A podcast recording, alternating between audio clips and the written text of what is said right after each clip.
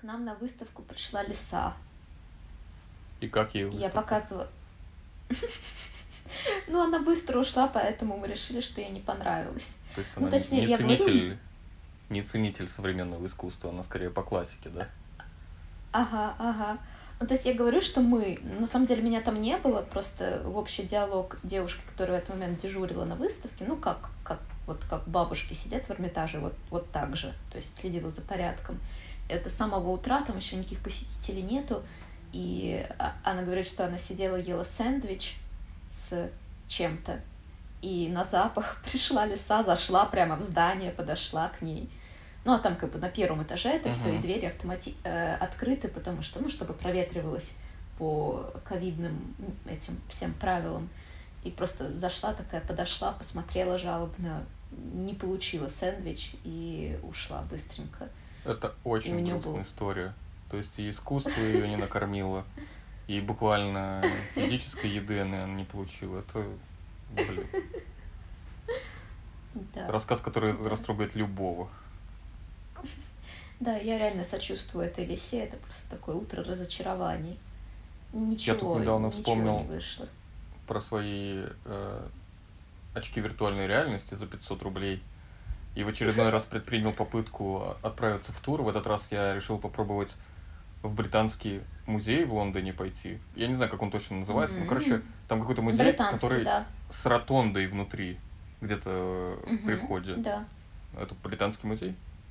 Ну, думаю, ну, на самом деле здесь много ротонд, но ну, британский музей существует. Там Ну, короче, всякие чудеса с разных концов света, да? Э, Вот я не смог в итоге добраться до этих чудес, потому что, э, ну, там начинается со входа, мужик экскурсию э, начинает вести, и пока он еще сидел и рассказывал, сидя, я как бы мог, ну, типа, вертел головой, смотрел, как бы мне нормально было, но как только он пошел, меня так жутко затошнило, и я испортил себе вечер наглухо, потому что даже когда я уже снял шлем, меня продолжало штормить.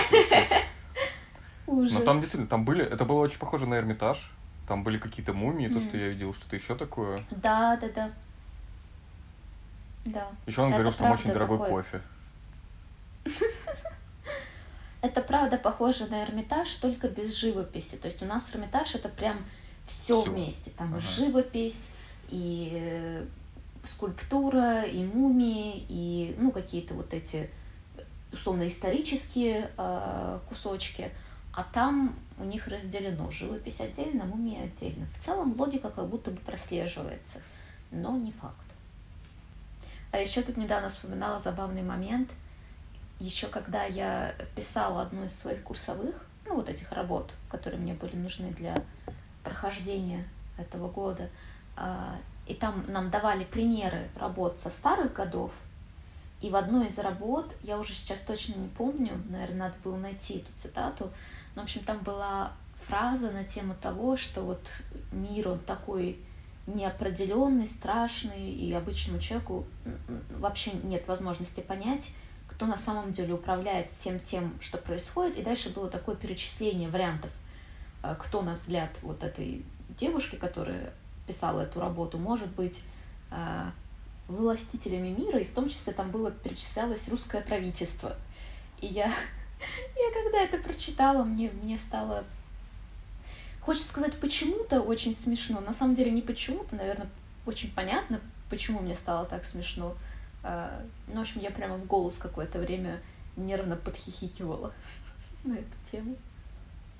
Ну, это действительно очень, очень забавно, особенно учитывая, что у нас в стране есть некоторые умонастроения в качестве теории заговора рассматривать, что Россия является криптоколонией Англии. То Да есть ладно. прям противоположная история. И это, конечно, очень забавно, что те считают нас своими правителями, а часть э, нашей псевдоинтеллигенции считает их э, нашим, нашими правителями. А что такое криптоколония? Э, Я сейчас сяду в лужу, мне кажется, но, наверное, что-то типа скрытая колония, это можно так назвать. Ну, типа, А, мы не в открытую колонию, как когда-то Индия была колонией э, Великобритании, а что мы типа скрытая колония, что э, типа в открытую мы вроде как самостоятельное суверенное государство, но на самом деле, типа, наше, наше настоящее правительство, оно где-то там. Прикольно. Здесь есть очень... По-моему, такой- это Голковский автор этой теории, если я не ошибаюсь.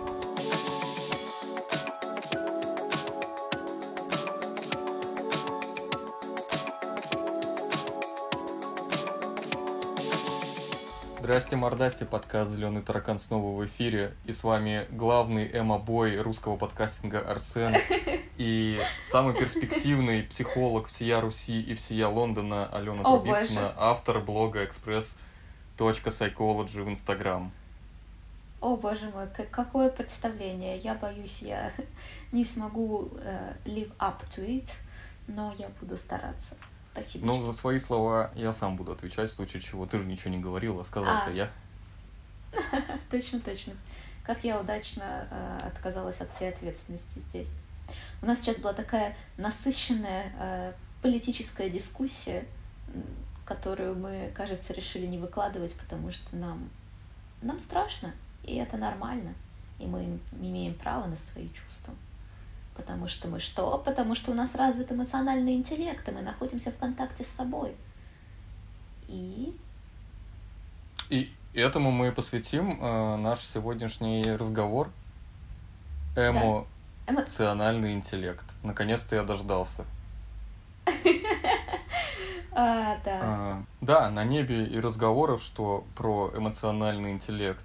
Как-то вот это- э, один из терминов, который последние пару лет, вот он из ниоткуда вылез, вот эти вот, их там есть несколько вот этих вот психологических э, э, терминов, как я сказал, которые на слуху уже у всех. И вот слово эмоциональный инте- интеллект, оно тоже уже такое э, вошло в обиход, при этом как будто бы мало кто понимает, что это на самом деле такое. И вот с этого мы и начнем наш разговор. Что Мгм. это нахрен такое?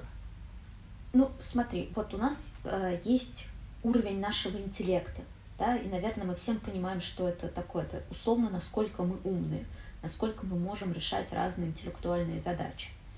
А эмоциональный интеллект — это не про условную математику и не про логику, а про э, наш контакт с эмоциями, как своими, так и чужими. И из этого вытекает Правда, тут надо оговориться, что есть разные взгляды на эмоциональный интеллект, и кто-то включает только контакт со своими эмоциями, а кто-то включает и социальный компонент, что и со своими, и с чужими.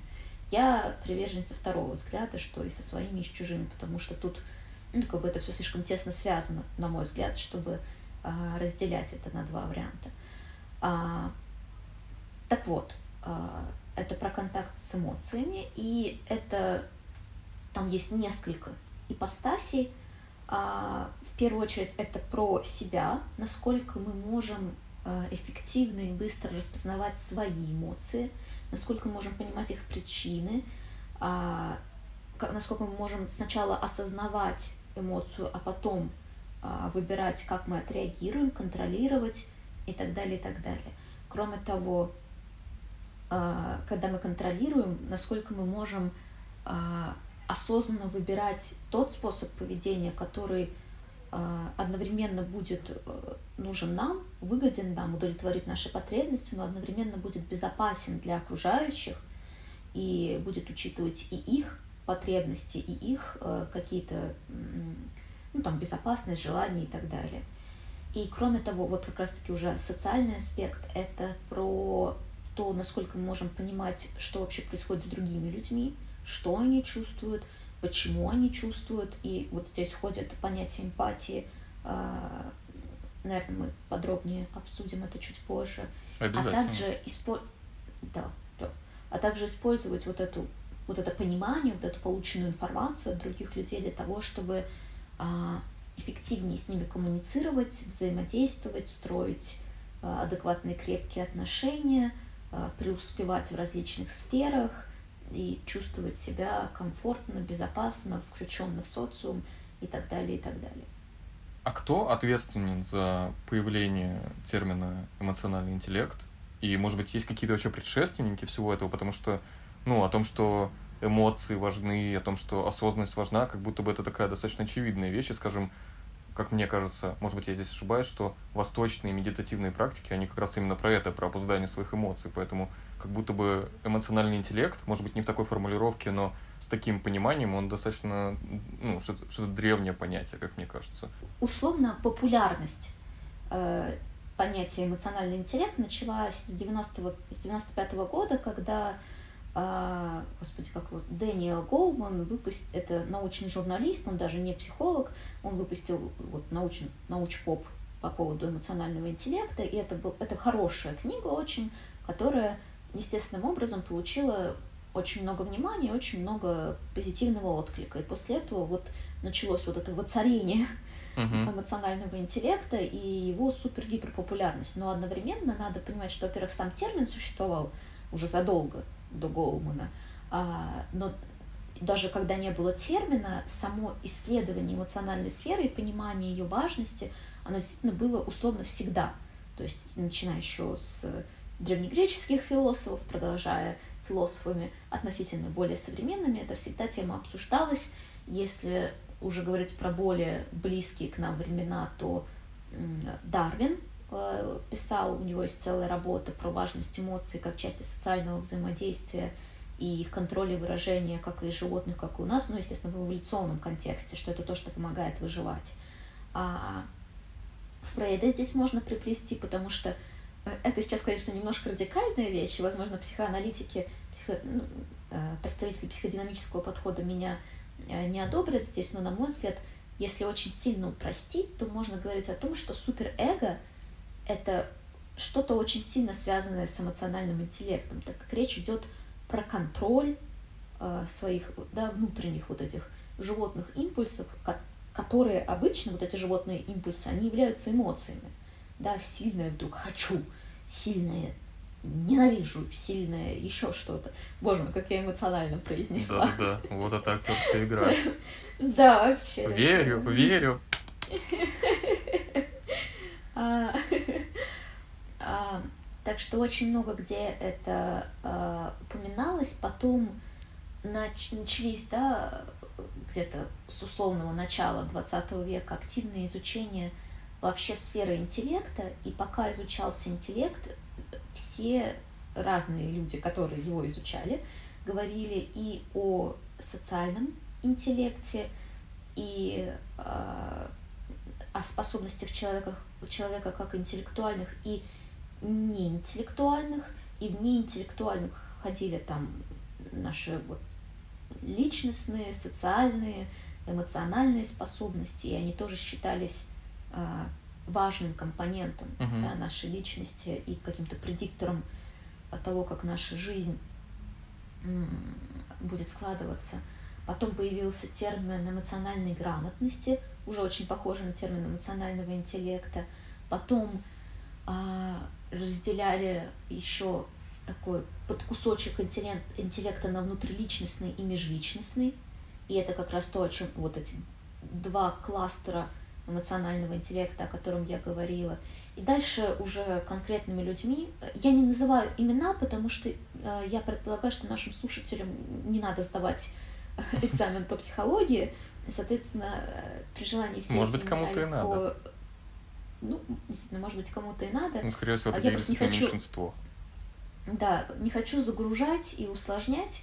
Э, просто вот общую динамику описываю, что да, сначала все концентрировались на а, самом интеллекте, да, на коэффициенте интеллекта, а, но все равно шла речь про вот, социальный интеллект, про эмоциональную грамотность и так далее, и так далее. И дальше были сформированы три основные модели. Примерно в одно время, там, в конце 80-х, в начале 90-х, были сформированы там несколько основных моделей а, эмоционального интеллекта, и дальше уже Дэниел Голман выпустил свою книгу, в которой он свою модель предложил. А, и эти модели различаются, в общем-то, только тем, а, что включают они или не включают межличностный компонент. То есть, в основном, они все включают внутриличностный компонент про то, как я со своими эмоциями обращаюсь. Но некоторые не включают а, вот этот компонент других людей. И, кроме того, количество отдельных мини-компонентов, которые входят в эту модель, тоже отличается. Там есть модель с большим количеством компонентов. Наверное, ты меня сейчас спросишь, что это за модели, и, наверное, я э, расскажу про них. Возможно, это тот самый момент, когда я тебя спрашиваю, что это за модели, и прошу тебя о них рассказать. А, да. Я решила рассказать про две основные модели. А, первая — это модель способностей, которая как раз-таки концентрируется только на отношениях со своими собственными эмоциями. И они выделяют четыре основные составляющие. Это восприятие эмоций, это, собственно, способность распознавать, что за эмоцию я чувствую, а, ну и, в общем-то, да, просто распознавать, что за эмоцию я чувствую. А также второй компонент — это использование эмоций для стимуляции мышления, а, то есть использовать эмоцию как мотивацию.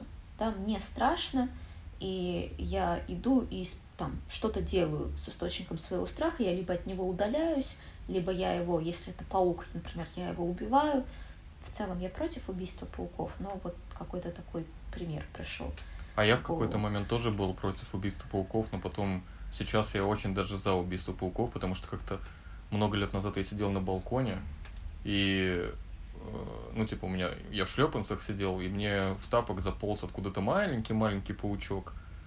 И я такой, бедняга, кроха, убираю э, свою лапищу из тапка, чтобы, значит, освободить ему дорогу, чтобы его не трогать, потому что, ну, пауков как убивать?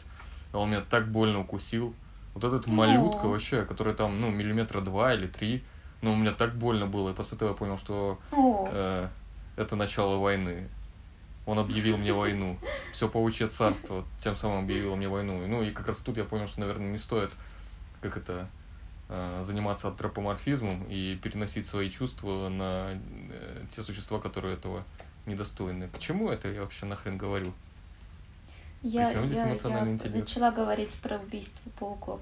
А у меня Ужас. был случай, мне кажется, я тебе-то уж точно рассказывала, надеюсь, что хотя бы в подкасте не упоминала, а, где-то на юге отдыхала, и нужно было принять ванну, и я пришла, а в ванне сидит, ну, прямо вот в ванне сидит большой-большой паук. Я сначала пыталась его на листочек переместить, чтобы угу. uh выпустить на волю, но каждый раз, когда я к нему приближала этот листочек, он делал гигантский прыжок в моем направлении. Но не на листочек, а просто... Ну, то есть он очень был прыткий, и его прыжки были очень такими непредсказуемо быстрыми и длинными, если так можно сказать. И после этого я решила спугнуть его душем, предполагая, что он может не захочет принимать душ и уйдет. А, но я не знаю, что не так было с этим пауком. Возможно, он был просто Может быть, он очень даже и хотел принять душ, он просто ждал, когда уже... Когда вы тупые люди включите воду, у меня лапки, я не могу. Точно, точно. А, ну, в общем, я попыталась его спугнуть душем, но он полностью игнорировал мои попытки. Он крепко держался за то место, на котором он сидел, и, а я продолжала поливать его душем, и я видела, что ему нехорошо от этого, но при этом я, ну, я не могу залезть в ванну вместе с пауком. Это как-то перебор. Э, Особенно если это паук инстинкты. троицкий, например, тащим-то.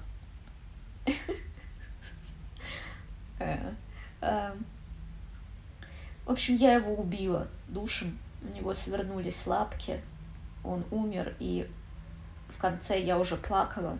То есть я продолжала его убивать, поливая его душем, и при этом я плакала, потому что мне было его жалко. Вот. Вот такая история. У меня есть еще история про пауков. Фактически про убийство, но как с некоторым финальным твистом. Э, я как-то много лет назад э, когда я был похож на Эмма Боя, у меня была косая челка. Это было ну, уже лет 11 даже назад. В общем, я сидел, листал картинки в интернете, и мне попалась картинка, типа, где в туалете рулон туалетной бумаги висит, и на нем сидит здоровенный паук, и подпись типа «Ну и где теперь твой бог?» Вот, и я такой, ха-ха, похихикал, потом очень хорошо себе представил эту ситуацию и ужаснулся, знаешь, так что аж передернул, ну, типа, реально, вот и что ты будешь делать? Ну и как бы с этими мыслями я лег спать. и посреди ночи я просыпаюсь от того, что у меня паук по лицу ползает, я понимаю.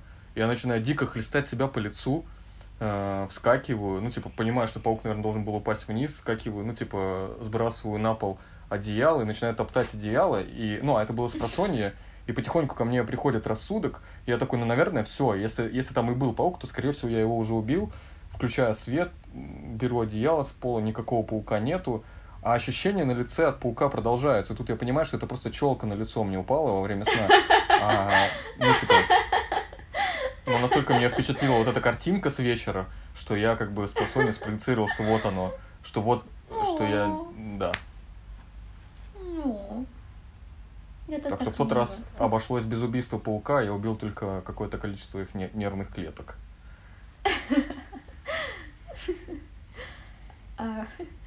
Возвращаемся к нашим баранам. Я Возможно. говорила про, про модель способностей и про Да. составляющие эмоционального интеллекта в рамках этой модели. Я сказала, что это восприятие эмоций, использование эмоций для стимуляции мышления, а также а, понимание эмоций, то, тоже то, о чем мы уже говорили, это вообще возможность понять причину, почему эта эмоция возникла, а, распознать какие-то связи с какими-то событиями, как вот этот внутренний механизм, да, что запускает, что триггерит, делать какие-то интерпретации, предсказания и так далее. А также, конечно, тоже то, о чем уже упомянули, это управление эмоциями. Это способность э, контролировать их, способность выбирать реакцию действия, способность направлять свои эмоции, иногда пробуждать какие-то свои эмоции, когда нужно. А, в общем, все в этом духе. Это модель способностей, да. Мгм. И, и вторая модель, о которой я хочу рассказать, это смешанная модель. А, И это как раз-таки та модель, которая была предложена Голманом, и она так немножко критикуется, потому что он не ученый, да, а журналист, но, на мой взгляд, это не делает эту модель менее плохой, она как бы очень логичная. А, И что сюда входит? По сути, практически то же самое.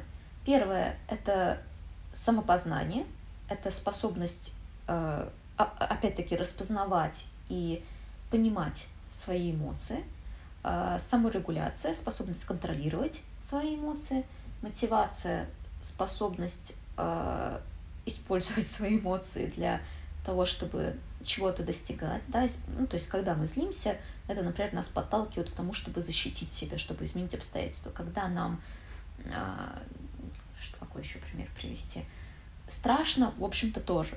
Либо уйти, либо изменить, да, и так далее. У каждой эмоции есть какая-то функция, и они все нас мотивируют к какому-то действию, к каким-то изменениям и так далее. И дальше вот начинается уже отличие. э, Он еще включил эмпатию. Это способность понимать чувства других людей, сопереживать им и учитывать их чувства. А также соци... И также последний компонент – это социальные навыки. Э, Способность выстраивать отношения с людьми а, и влиять на них как-то. И Голман здесь включал в том числе и навыки, например, манипуляции. А, Ну, вот это, на мой взгляд, спорный момент, насколько это часть а, именно эмоционального интеллекта, но при этом отрицать связь, что это тесно связано, в общем-то, невозможно. Ну и ладно, давайте тогда расскажу, не знаю, чего я хотела вам сначала только про две рассказать, ну, потому что они более простые, основные. Это жадина просто. А, да, да, я жаден. Двух вам жадина хватит. говядина. Куда еще третью-то? А, да, она просто более длинная, мне лень, наверное, было. В общем, модель социального и эмоционального интеллекта Рувина Бар-Она, я не уверена, что Барона? я правильно произношу это имя. Ну, Там бар дефис Она, понимаешь? Вот. То есть он еще и Вот выпендрежник. так Он еще за- завуалировал. У меня в детстве там, во а, дворе чувака звали Граф. Имя да просто Граф. В смысле, Его реальное постоянно... имя? Да, да, да, его просто, ну, его звали Граф, Граф. Я думаю, что за дебильная кличка, ну, типа, и потом смотрю, его мама его так называет, типа, Граф, домой пойдем. Я такой, что, что за такой вообще обычный пацан? А это просто имя, его так назвали. А, бедный ребенок. Так вот, э, И здесь уже было выделено гораздо больше составляющих. Это адаптивность, самоутверждение, эмоциональное восприятие, опять-таки выражение эмоций, решение проблем, снова саморегуляция, контроля импульсов, межличностные отношения, самоуважение, самомотивация, социальная ответственность, стрессоустойчивость, эмпатия, оптимизм и удовольствие от жизни. И, Звучит как мне список кажется... требований ко всем вакансиям на HR, ну, на HeadHunter, точнее. Да, да, да. Мне вот поэтому немножко сложно с этой моделью, потому что, на мой взгляд, а, я за простоту и за, ну, как бы такое дробление на мелкие группы, потому что когда тебе нужно, условно, держать в уме все вот эти, сколько их тут, я даже не могу их посчитать, все вот эти э, параметры, то становится немножко сложно, и становится слишком много таких взаимовлияний, которыми, которые сложно контролировать, за которыми сложно уследить. Но при этом, безусловно, это явно более э, широкая модель, которая больше охватывает и которая более детально это все рассматривает. Это правда. О важности эмоций говорили всегда, но почему вот термин эмоциональный интеллект так популярен в последнее время? И, может быть, я на самом деле ошибаюсь, может быть, он всегда был популярен, это просто в моем инфополе так случилось. Но, тем не менее, вот почему так случилось, что он в последнее время так вылез? И вообще, зачем он нам? Ну, как я сказала, Э, в широкие массы этот термин поступил с 95 -го года, но понятно, что это было на Западе, к нам это приходит чуть медленнее, но я бы сказала, что, ой, я не знаю, на последние 10 лет он точно царствует, но чем дальше, чем, тем, конечно, активнее о нем говорят. И, в общем-то, зачем он нам нужен? Как и все остальное в нашей психике, он нужен нам для того, чтобы выжить. А, естественно, как мы уже знаем, два основных компонента эмоционального интеллекта – это как обращаться с собой – и как обращаться с другими. И будучи социальными существами по своей сути, которые не могут выжить без социума, по крайней мере, в очень юном возрасте, да, дальше, когда мы взрослеем, уже можно рассуждать о том, можем мы выжить или не можем без социума, но поначалу никак. Соответственно, будучи социальными существами, мы не можем выжить без умения э, понимать и контролировать себя, и понимать и немного уметь Э, влиять на отношения с другими людьми. А, по крайней мере, так было до недавних, до недавних пор. Сейчас, конечно, есть эта тенденция, общество радикально меняется в сторону индивидуализма, но это только последние там максимум сто лет, когда мы можем говорить о такой тенденции, когда да, э, большие города, автоматизация могут позволять нам вообще не выходить из дома и вообще не общаться с людьми но при этом это иллюзия, что нам не нужен социум, потому что если щелкнуть пальцами и убрать всех остальных людей, то мы останемся полностью беспомощны. Нам негде да. будет взять еду. То еще чуть-чуть, и мы сами исчезнем вслед за этими людьми. Да, в общем-то, да, несмотря на то, что там мы можем говорить о том, что нам не нужны, не нужны там отношения, например, близкие, и то, что э, нам не нужны другие люди для того, чтобы чувствовать себя хорошо, нам все равно нужен социум как механизм, для того, чтобы жить той жизнью, которой мы живем. Ну, если, конечно, речь не идет о э, далекой избушке в лесу, где мы э, сами ловим себе еду, сами ее готовим, не используем ничего покупного, там все делаем сами из э, дерева, ну, в общем, там полное сам, самообеспечение. А, так вот, это все тенденция последнего времени, а базово десятки тысяч лет – а, для нас было жизненно необходимо быть условно в относительно хороших отношениях с другими людьми. И именно для этого нам нужен эмоциональный интеллект. А, и, соответственно, успех в профессиональной сфере, в межличностных отношениях, в отношениях с собой, а, наша удовлетворенность, наше благополучие, это все зависит от нашего эмоционального интеллекта. Безусловно, и от других факторов тоже, да, это все там складывается в единую систему. А, но если рассуждать в терминах эмоционального интеллекта, то вот это все очень тесно связано. И мы же все хотим знать, да, в чем залог успеха, как быть счастливым, как жить и не париться. Мы все хотим вот этот волшебный чит-код, который поможет нам хорошо жить. И в вопросе эмоционального интеллекта это часто используется, вот эта наживка, да, на то, что прокачай свой эмоциональный интеллект, и ты сможешь заставить всех людей делать то, что ты хочешь, и ты всегда будешь хорошо себя чувствовать, и что-то такое, что-то такое. Ну, на практике это, конечно же, не так все просто, но объективно развитие эмоционального интеллекта, оно продвигает на сторону благополучия, удовлетворенности и хороших отношений во всех сферах. Это правда. А можно ли этот самый эмоциональный интеллект измерить точно так же, как обычный интеллект, ну типа как IQ? Если возможно, то по каким параметрам это измеряется? Есть ли какие-то тесты? И результаты этих тест тестов, они тоже в цифрах выражаются? Или как это происходит? А, да, сейчас все расскажу, но только, только тут надо оговориться, что даже когда мы говорим о текстах, текстах, э, тестах интеллекта, они несовершенны.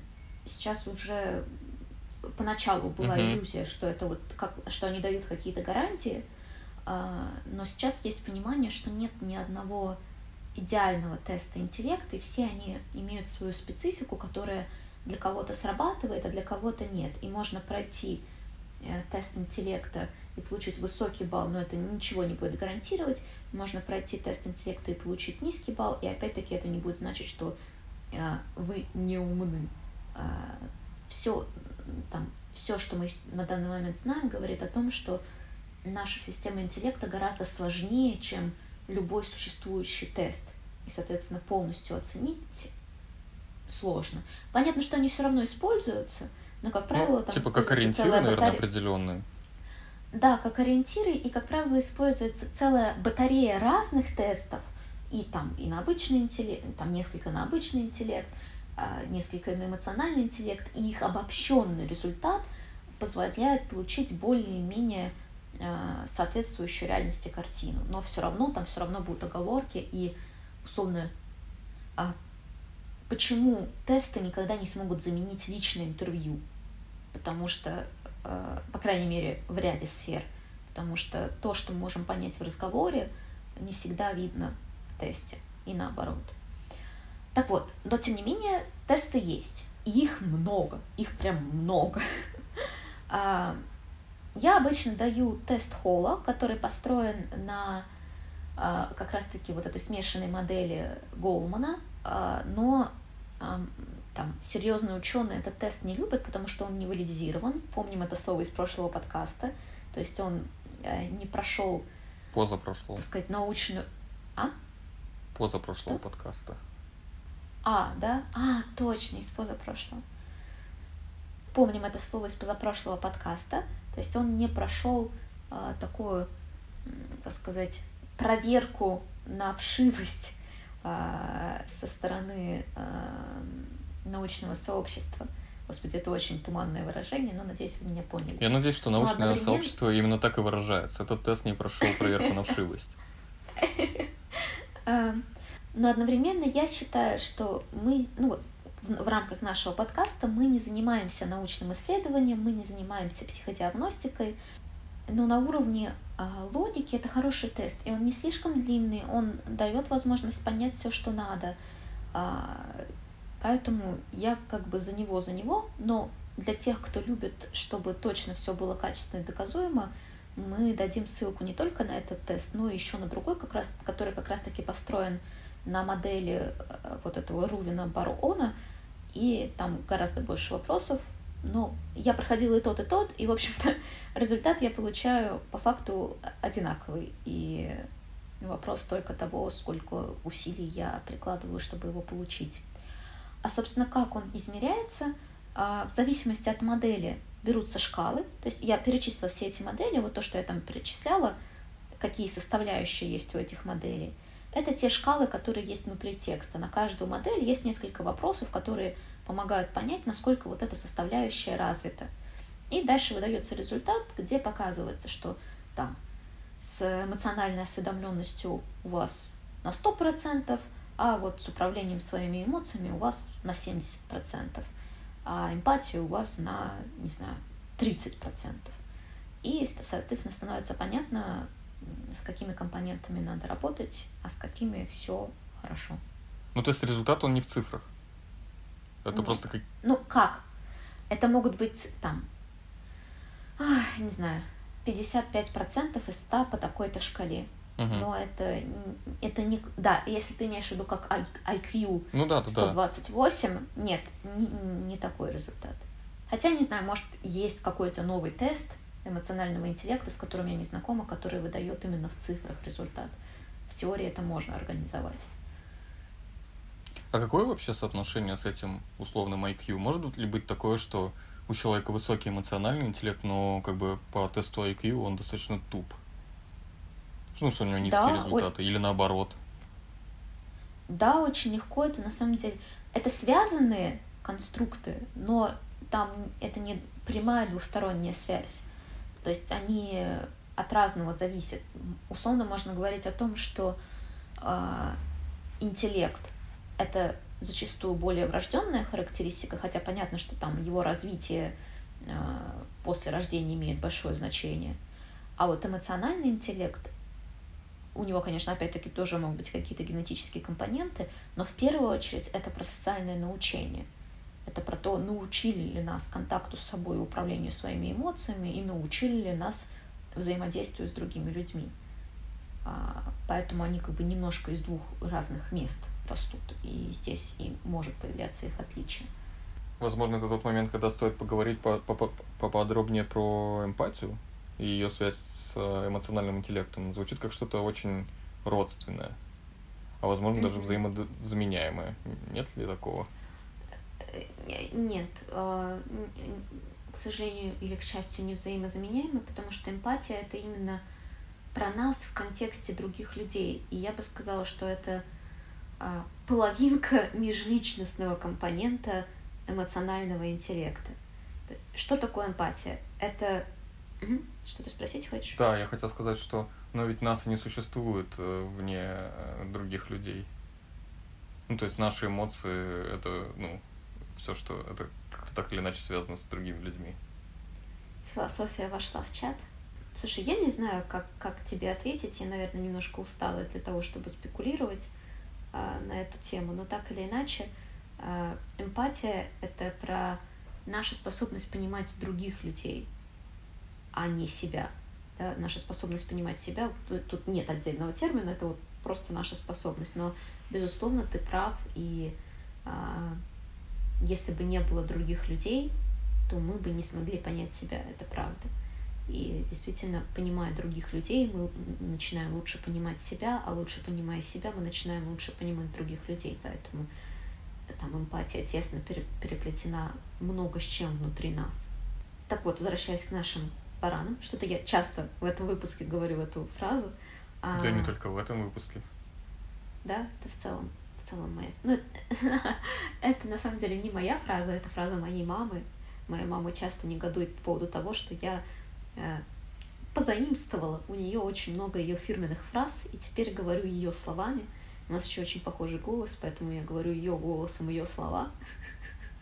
А Кошмар. когда я еще говорю их ей, то, в общем-то, э, какой-то жутковатый сюжет про этого доппельгангера. Доппельгенгера, да.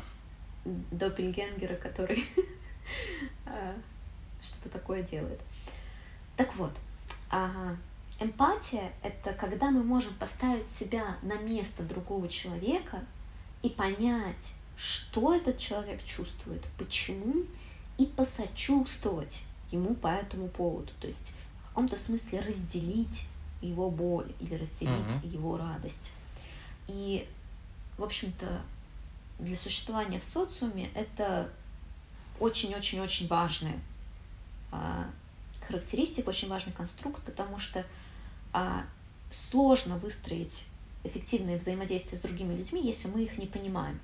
Потому что если мы их не понимаем, то у нас очень много поводов для того, чтобы на них э, разозлиться, э, захотеть их побить, и что-то с ними такое нехорошее делать, потому что они что-то делают, что нам не нравится, еще и непонятно почему, да они, наверное, просто сумасшедшие, плохие, злые, еще какие-то, что вообще с ними разговаривать, не буду с ними договариваться, развернусь и уйду, или возьму трубу и начну их бить этой трубой. Я не знаю, почему я решила выбрать пример с трубой.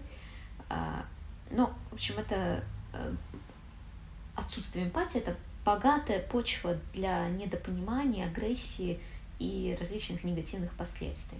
А вот чем выше наша эмпатия, тем, соответственно, повышается наша толерантность, наша открытость к другим людям, к другим культурам, к другим мнениям, наша гибкость, наша терпимость. И а, потому что мы понимаем всю, все многообразие жизни, все многообразие опытов, как это может по-разному влиять. И мы начинаем уходить от э, черно-белого мышления, где есть там только я хороший, и они плохие, и все, кто не как я, они все другие, соответственно, плохие, мы уходим от этого, и мы начинаем понимать, как все неоднозначно, как, какие есть множество, 50 оттенков серого, и, в общем-то, мы становимся более мягкими в своих оценках, и это дает нам возможность для большей искренности в отношениях, для большей близости, а, условно для более мирных и плодотворных отношений. И когда это происходит в отношениях с другими, это одновременно происходит и в отношениях с собой, потому что повышая толерантность и терпимость к другим, мы повышаем и толерантность к себе. Соответственно, uh-huh. мы начинаем меньше себя мучить, меньше себя гнобить, меньше себя корить, ругать и так далее, а это мгновенно повышает качество жизни просто там на 100 пунктов. И кроме того, а, развивая свою толерантность и терпимость к другим людям и к себе, мы также повышаем эту толерантность и к жизни в целом, то есть к различным трудностям, которые происходят, к различным изменениям. У нас уже нет вот этого жесткого ожидания, что все должно быть только вот так и никак иначе. И когда происходит вот это иначе, мы уже спокойнее на это реагируем, мы становимся более гибкими, мы можем адаптироваться. Это снижает наш стресс, повышает уровень жизни, продлевает, э, э, продлевает как? Длину жизни, тавтология, а, укрепляет наши отношения. В общем, эмпатия — это прекрасно. Я очень люблю эмпатию, как вы могли понять по моему пламенному спичу, посвященному ее восхвалению. И я считаю, что там у тех, у кого она уже есть, прекрасно и здорово, э, и всегда можно ее развивать, и это точно будет полезно всем, как мне кажется. Я когда готовился, наткнулся на сайт, который продавал курс, э, не просто по как бы увеличению и развитию эмоционального интеллекта, а именно по увеличению эмоционального интеллекта для руководителя. И, во-первых, почему так? Зачем он именно руководителю? Причем здесь это вообще отдельно, почему это так отдельно выделяется, как тебе кажется? И, во-вторых, с какими вообще навыками связан эмоциональный интеллект? Сначала подведу итог про то, с какими навыками связан эмоциональный uh-huh. интеллект. Мы уже как будто бы об этом поговорили достаточно подробно, но вот просто чтобы все это объединить э, воедино. С собой это распознавание эмоций, понимание их причин, контроль эмоций, выбор желаемой реакции на эту эмоцию, выдерживание эмоций, когда они сложные и тяжелые, э, способность самостоятельно себя поддержать, а также использовать знания о своих эмоциях для улучшения своей жизни, там, для мотивации для каких-то действий, для каких-то изменений и так далее, и так далее. С другими людьми. Это способность распознать эмоцию по речи, по выражению лица, понять ее причину, прокоммуницировать, если что-то непонятно, что конкретно за эмоция или что конкретно за причина – проявить эмпатию и чувствительность к этой эмоции, при желании посочувствовать и поддержать, уметь учитывать эмоции других при взаимодействии. Ну, то есть, например, если мы видим, что, э, кстати, возвращаясь к вопросу руководителя, что наш руководитель именно в этот момент очень сильно о чем-то злится, то, наверное, не лучшая идея прямо сейчас идти и просить о повышении зарплаты. Элементарный пример, но это вот то, о чем мы говорим, уметь учитывать эмоции относительно точно предсказывать реакции других людей и их чувства на какие-то события. То есть, если мы собираемся кинуть в кого-то каким-то предметом, мы можем предположить, что это разозлит человека. А, понимать желания и мотивации других людей, по мере возможности влиять. И здесь мы не говорим о каких-то коварных заговорах, манипуляциях и так далее, но просто, когда там, мы хотим о чем-то попросить, мы делаем это вежливо. Это тоже влияние. Да? Мы определенной формы обращения создаем определенный эмоциональный настрой у другого человека. А, и исключительно выбирать наиболее подходящую, адекватную форму коммуникации.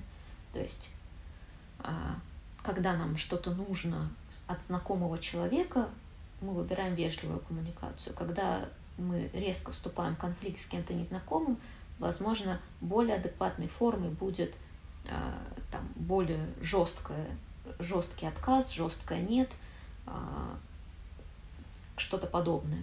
Все зависит от ситуации. И вот способность выбирать адекватный а, способ – это тоже про эмоциональный интеллект. Теперь про руководителя. Почему для него это важно? Да? Правильно понимаю? Да, да, да. Да, но почему это для него важно и почему это отдельно так выделяется? Я думаю, что отдельно это выделяется в том числе потому, что это коммерчески выгодная тема, потому что многие люди хотят знать, как быть эффективным руководителем.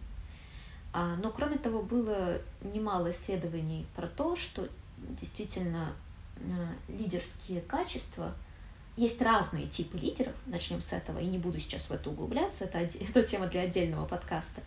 Но э, при определенных стилях лидерства э, успех этих стилей тесно связан с развитым эмоциональным интеллектом, потому что очень, очень, очень, очень часто в современном мире э, руководитель отвечает именно за сплочение коллектива и, созда и за создание адекватных и комфортных условий для этого коллектива, потому что у нас есть выбор.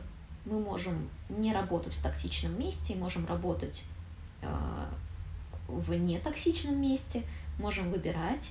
Э, кроме того, мы можем по-разному работать, мы можем выкладываться, а можем не выкладываться и так далее, и так далее. И если мы в стрессе, злые и усталые, и не понимаем, что от нас надо, и вообще на всех обижены, то мы объективно будем работать хуже.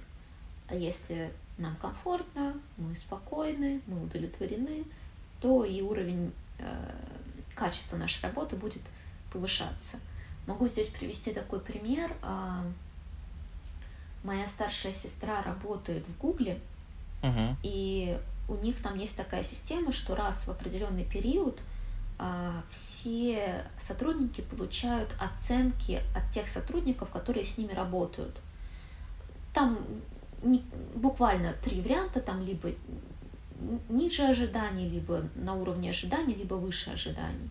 Uh-huh. И эти оценки имеют значение, потому что важно, чтобы всем сотрудникам было комфортно друг с другом. И оценивают и руководителей, и подчиненных, и там на основе этого происходят какие-то разговоры а, с HR, там, что нужно изменить, а, как можно по-другому попробовать себя вести. Это не такое, что если там получил негативную оценку, все, тебя уволь... один раз, тебя все увольняют. Нет, это как бы а, почва для того, чтобы говорить и какие-то изменения предпринимать. Но мне кажется, это такой очень красочный пример, что такая большая корпорация, что она именно это ставит на первое место. Не эффективность, а отношения с коллективом, угу. чтобы в коллективе была благоприятная атмосфера. Вот мне кажется... Еще мне очень хотелось... Ага, да. Да просто я маленькую ремарку, что по тем местам, где я работал, такое ощущение, что это как раз-таки та сфера, на которую наиболее наплевать. К сожалению, да. А, уровень ну, когда-то и до нас наших... дойдет. Когда-то до нас дойдет, это правда. Когда-то дойдет. Просто пока что мы еще немножко э, в каменном веке по меркам корпоративной культуры, но на самом деле это не везде так. Ну, то есть э, это скорее, мне кажется, у нас э, про такие более старые организации, которые э, управляются, ну, э, ну, условно, более старыми людьми, то есть не получившими современное образование и не включенных вот это в современное представление о том, что стимулирует эффективную, эффективную работу сотрудника. Потому что я знаю множество, ну, условно, тот же Яндекс у нас явно копирует э, модель э, Гугла, и у меня кто-то там работал, я уже не помню кто, но я точно помню, что там шла речь о каких-то подобных тенденциях. Даже вот эти все приколы в виде крутого офиса, различных э, плюшек для сотрудников, там, бесплатных спортзалов, кофе, кофе-корнеров и так далее, и так далее. Это же все тоже, да, повышает уровень благополучия, комфорта и, соответственно, лояльности. Мне еще хотелось очень привести какой-то пример э, из сериала «Офис», потому что, э, ну, он про офис, про руководителя, еще про что-то. Я его смотрела, я его очень люблю. А, ну, мне не пришло в голову там никакого прям смешного, интересного примера. Разве что такой пример, что на протяжении всего сериала у них там были моменты, когда по какой-то причине руководитель отсутствовал. А, ну и надо оговориться, что тот руководитель, который у них есть, он очень неадекватный и постоянно повышает уровень стресса в коллективе. Но во все те моменты в течение сериала, когда он отсутствовал в офисе, а, уровень а, эффективности работы коллектива сильно возрастал, и их все хвалили за, за то, что их показатели выросли. И здесь можно провести такую параллель, что когда их источник стресса отсутствовал, они работали лучше, потому что они были в более комфортных условиях. А скажем, проблемы с эмоциональным интеллектом вот можно определить по факту тестирования? И вообще могут ли быть проблемы с эмоциональным интеллектом? Корректно ли здесь употреблять слово проблемы? И, в общем, если ты понимаешь мой вопрос, то как вот определить, э, что у тебя какие-то есть, э, какая-то дисфункция в этом отношении? И в чем эта дисфункция может заключаться? Хороший вопрос. Я, кстати, даже не думала в таком ключе. Я бы сказала, что может быть разный уровень эмоционального интеллекта. Он может быть высокий, средний и низкий. И чем он ниже, тем больше определенных трудностей в нашей жизни он может э, провоцировать. И я могла бы выдать длиннющий список вот таких трудностей, но я не буду, потому что они все будут реверсией э, компон, э, ну, компонентов эмоционального интеллекта, которые я уже перечисляла. А, то есть это там неумение понимать себя, неумение контролировать себя uh-huh. и так далее, и так далее. Но это просто будет э, повторение, поэтому я не буду этого делать. А глобально это про то, что я не понимаю себя и людей, и про то, что я не умею договариваться с собой и людьми. И при этом, мне кажется, очень важным не путать э, вот, эмоциональный интеллект и то, какие-то трудности с ним с, например, экстраверсией и интроверсией. Потому что очень заманчиво сказать, что э, экстраверты, поскольку им легче и приятнее общаться с другими людьми, что значит у них повышенный уровень эмоционального интеллекта, и вот так и должно быть. А если ты интроверт, то значит тебе сложнее общаться, значит у тебя низкий эмоциональный интеллект. Но это отдельная история. Кроме того, э, с умением манипулировать, это тоже отдельная история, с харизмой, с лидерскими качествами – это все как бы дополнительные конструкты, которым, э, которые имеют связь с эмоциональным интеллектом и которые, ну, как бы, высокий уровень эмоционального интеллекта с ними помогает, но одновременно это не обязательная связь. И отсутствие этих конструктов, там, манипуляций, харизмы, еще чего-то, не означает низкий уровень эмоционального интеллекта. Потому что умение договариваться — это Э, про то, чтобы сказать «пожалуйста», это про то, чтобы объяснить, почему тебе это нужно, это про то, чтобы предложить какую-то компенсацию или какой-то компромисс. Вот это про э, развитый эмоциональный интеллект. И если это не помогло, то это не значит, что с эмоциональным интеллектом все плохо. Возможно, просто другому человеку, несмотря на вежливое обращение и предложение какой-то компенсации, все равно невыгодно ваше предложение, он не готов на это пойти. Или, возможно, это просто не очень отзывчивый человек, или, возможно, он держит на вас какую-то обиду. Но это уже не ваша зона ответственности. И вам не нужно учиться э, манипулировать, вам не нужно становиться экстравертом, вам не нужно, э, я не знаю, продавать свою душу дьяволу и приобретать какую-то магическую харизму для того, чтобы получить развитый эмоциональный интеллект развитый эмоциональный интеллект достаточно, на самом деле достаточно простая вещь такая повседневная. В ней нет ничего сверхъестественного. Вот есть такое, что а, люди, которые пытаются продавать эту идею, что они ее немного демонизируют в том плане, что она становится таким каким-то абсолютным э, ключом к абсолютному счастью, абсолютным, к абсолютной силе. Но это на самом деле не так. Это немножко про другое уже. То есть это может быть какой-то гипервысокий уровень эмоционального интеллекта с врожденным талантом к манипуляциями, с непреодолимой харизмой, еще чем-то. Но это не значит, что это должно быть у всех. Можно иметь хороший, такой крепкий, развитый эмоциональный интеллект и не иметь всего этого. И это абсолютно нормально. И там, ну, я бы очень рекомендовала не, не как-то не корить себя по этому поводу и не пытаться себя сделать кем-то, кем мы не являемся. Ну, а вот если не корить себя, но при этом, если есть желание как-то развить эмоциональный интеллект, то вообще такая возможность есть. Это же, наверное, не монолитная такая конструкция внутри нас. И если это вдруг можно сделать, то как?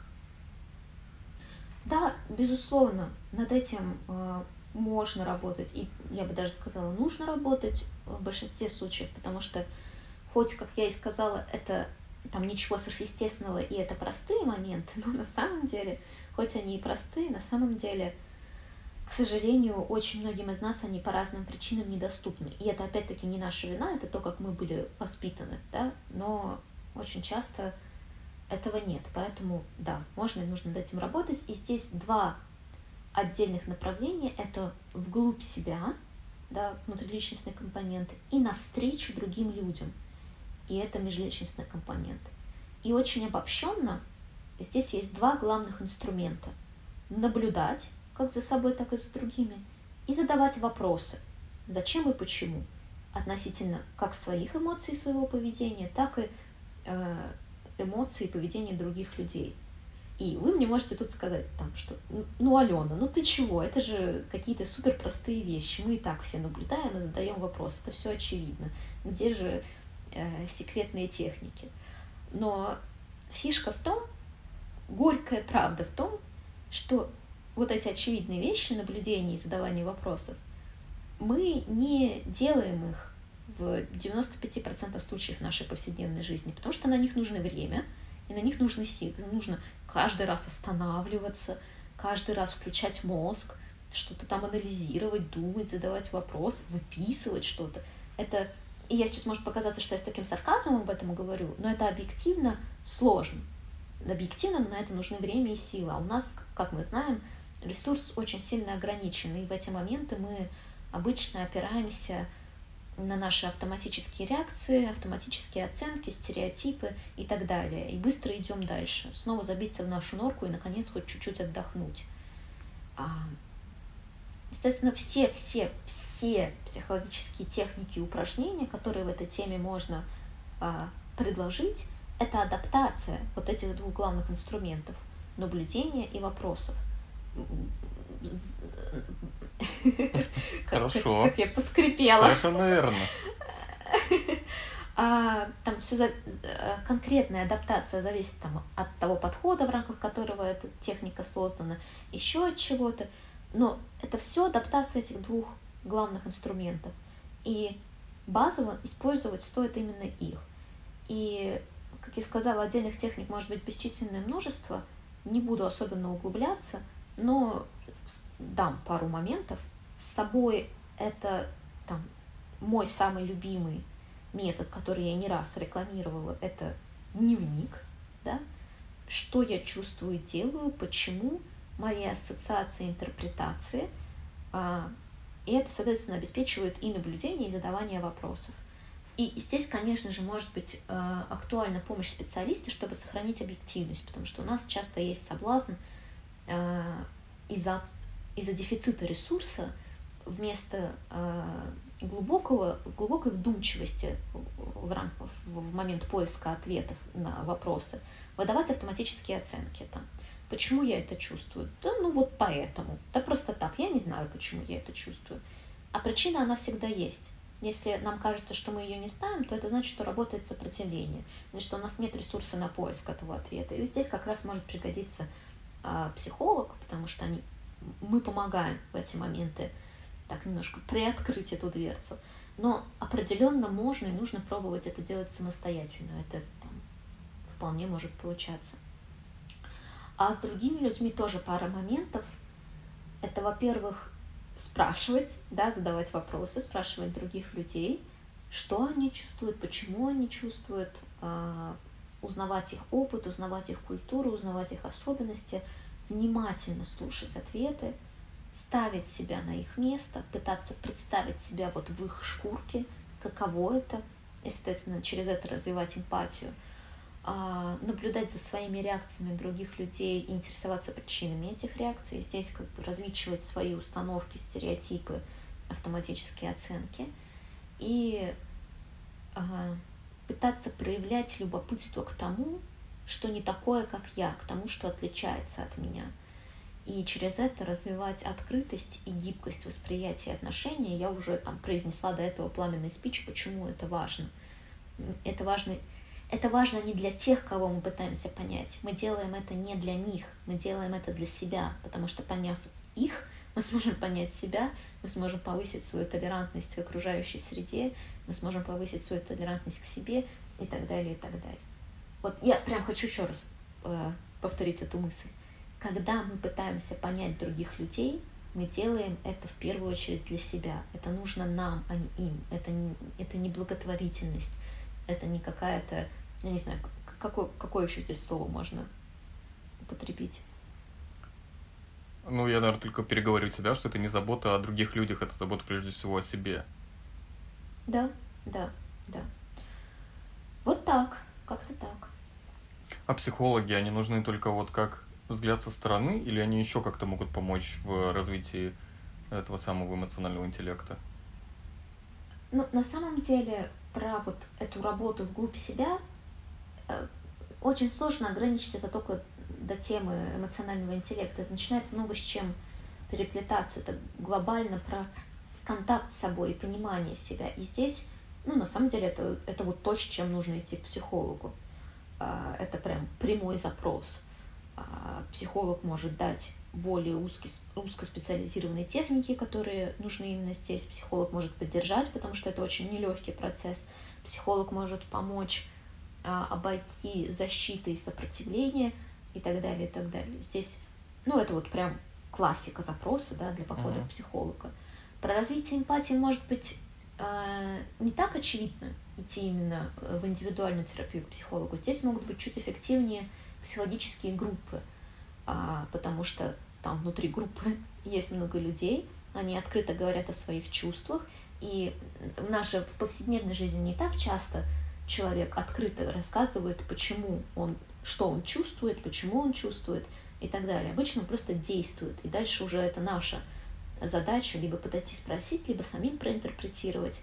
А в рамках психологической группы обычно это открытый процесс. И когда это открытый процесс, и мы за ним наблюдаем, нам гораздо легче понять вот этот внутренний механизм, который есть у другого человека, и через это прочувствовать э, его позицию, его переживания и так далее.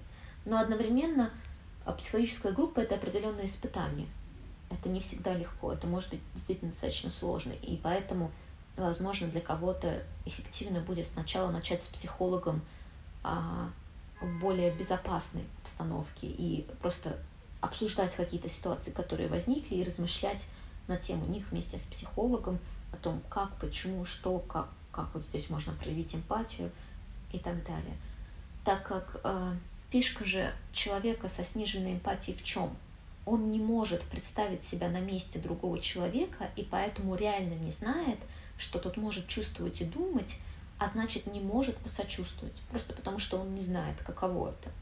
И тут можно заходить как через попытку представить себя на месте и потом э, представить, что, это, что этот человек чувствует, а можно напрямую узнать, что человек чувствует в этой какой-то конкретной ситуации, и за счет этого знания уже представить себя на его месте. Ну, то есть с двух сторон можно идти, и, в общем-то, они в равной степени эффективны. И с одной стороны это в группе, а с другой стороны это с психологом. То есть либо в моменте это слушать, либо а, постфактум обсуждать. И как бы и то, и то имеет право на существование. Твой гайд, который ты недавно запустила, он называется «Эмоциум».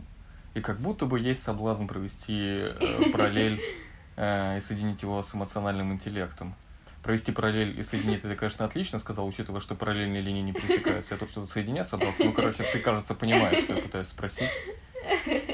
Да, а, безусловно, именно на это я и намекала названием, да, эмоции, ум. И в первую очередь а, мой гайд сосредоточен, мое практическое пособие, оно сосредоточено на том, на контакте с собой и на вот этом пути вглубь себя. Мы прямо очень активно это прорабатываем. И с психическим процессом эмоций в целом и с отдельными эмоциями. Самые, самые проблематичные эмоции мы разбираем. А, но, безусловно, там есть и компонент и на развитие эмпатии, и на понимание эмоций других людей. Там и через то, что понимая больше себя, мы понимаем других людей, и конкретно просто тупо на эмпатию упражнения там есть. А, тупо. ну, не тупо, но в том смысле, что прямолинейно. Uh-huh. А, и да, на самом деле, пользуясь моментом, хочу сказать, что если вы хотите развить контакт с собой, если вы хотите научиться лучше понимать себя и научиться всем вот этим компонентам, связанных э, с внутриличностными отношениями с эмоциями, понимание, контроль, мотивация и так далее, и так далее, то это вот все прямая дорога в эмоцию. Это очень э, подробное пособие, очень практика ориентированная. Я им искренне горжусь и, в общем, рекомендую. Э, присоединяйтесь к нашему э, клубу эмоцию. Эмо... Я не придумала. Я не придумала, что тебе сказать. Эмоции а... умников. Точно! эмоции да. умниц. Точно! Спасибо. Великолепно сказано. Присоединяйтесь к нашему клубу эмоциумников и эмоциумниц. Немного как скороговорка, ну и тем лучше. Да, тем лучше. А, всех жду. Вот так. Слушай, а для развития эмоционального интеллекта, как тебе кажется, какой э, жанр лучше слушать? Midwest Эмо, Twinkle Эмо или, может быть, Эмо Violence? Нужно ли слушать истоки, там, группу Rights of Spring, например? Так, это, это я... для элиты было. Я не знаю, вообще слушают ли нас такие люди, но... Э, едем дальше. Отзовитесь э, в комментариях, если слушаете мне. Да, сделайте так, чтобы я не был одиноким, иначе я сейчас обниму да, да, да. колешки своими руками, забьюсь в угол и буду так э, покачиваться из стороны в сторону, если никто не поймет, что я вообще имею в виду. Э, от музыкальных аллюзий переходим к книгам. Наверное, ты уже упоминала несколько раз вот эту книгу 95-го года «Мужчина по фамилии...» Гоулман.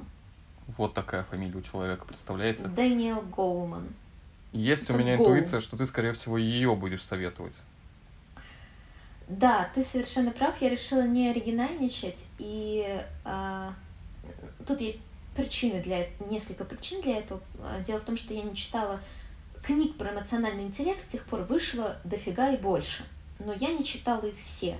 А из того, что э, читала и из того, что слышала про другие книги, я не слышала, чтобы лучше Олмана, чтобы, чтобы сильно лучше что-то такое было. И, на мой взгляд, то, что он журналист, а не ученый, в общем-то и хорошо, потому что ученые имеют тенденцию не совсем понятно объяснять некоторые моменты. Разумеется, не все, есть те, кто прекрасно объясняет. А, но, Но журналисты кажется... просто лучше пишут. Это их основная, основной род деятельности, они просто хорошо излагают мысли. Да, и, соответственно, это и за счет этого повышается вероятность того, что вы дочитаете до конца, что вы поймете то, что хотите а, понять и сможете понять. это применить потом. да, как-то я туманно выразилась, но надеюсь, вы меня поняли. И как-то это применить потом к своей жизни. Поэтому, да, я остановлюсь на книге «Эмоциональный интеллект» автор Дэниел Колман. Будет в описании. Мел. Слушай, я не могу не обойти вниманием э, нашу постоянную рубрику, про которую ты как-то так отмалчиваешься, но как расследование? А, я, я немножко его забросила. Но, но. А, но тебя нет? А, но меня нет. Через день у нас будет общее собрание. Все-все-все вместе, весь курс. И я планирую э, каким-то образом выяснить, если там кто-то русский. Кстати говоря, я недавно э, ходила в гости э, к одной одногруппнице, и там разговаривала, ну и там была ее мама, и ну, она меня увидела и говорит «Привет». Я такая «Ой, прикольно». Ну, потому что слово «привет» здесь в целом многие э, слышали. А потом в какой-то момент она мне говорит «Иди сюда», тоже по-русски. Я такая. «Ага, вот это уже интереснее». И выяснилось, что а, а она учительница, и выяснилось, что несколько лет назад она жила в Украине, работала там э, преподавательницей, и вот пока там был Майдан, вот все, все, все вот это она застала, mm-hmm. и, соответственно, она немножко выучила русский. И более того, что вот квартира, в которой она сейчас живет, а, ее ей сдает русская женщина, которая живет в Москве. Потрясающе. Все переплетено. Да, вообще переплетено, переплетено вот так вот. Э, а к чему я это? А, ну, в общем, к тому, что русских в Лондоне достаточно. Что неудивительно. Да, что совсем неудивительно. Не одна я такая, э, как сказать, хитрая. А, то есть это с твоей стороны это была хитрость туда отправиться? Ну нет, ну я просто не подобрала другого какого-то нормального ладно. Эпитета. Я просто говноед, мне лишь бы докопаться. Мое говноедство в рамках этого выпуска на сегодня закончилось. Э, Как, в общем-то, Моё и сам тоже. выпуск. Вот, представляете, как оно совпало, да? Э. Мы прощаемся на неопределенное время, потому что э, каникулы, лето. Прямо Да. сейчас я записываю в комнате, где, наверное, градусов 35, а то и 40. Э, Что, конечно, не может не радовать, с одной стороны, потому что я не плачу за центральное отопление. Но, с другой стороны, э, э, любое движение сопровождается выделением э, литров пота. А а во время подкаста я много двигаюсь, я бегаю, прыгаю в основном, отжимаюсь. Э, Именно поэтому я так мало говорю. Ответы я не слушаю. В общем, мы уходим на каникулы, когда-нибудь вернемся, а может быть никогда не вернемся, как знать. В общем, э, Нет, ну, мы точно вернемся. Мы возьмем пару недель отдыха и потом вернемся. Так что где-то вот вот с того момента, когда вы сейчас это слушаете, я думаю, через месяц точно будет э, новый выпуск. Но, конечно, не обещаем, потому что прямо сейчас у нас 20 июня, я еще в Англии, скоро прилечу в Россию. э, да и, в общем-то, будущее туманно. да, особенно в условиях коронавируса. Ну, так, это чего ты сейчас вот тут добавляешь негатива? Нет, давай, на позитивной нотке заканчиваем. Ой, извините. В общем, да, это был Арсен, это была Алена, это был э, предотпускной зеленый таракан про эмоциональный интеллект. Э, Всех благ. Всех психологических благ. Мяу-мяу-мяу. Пока!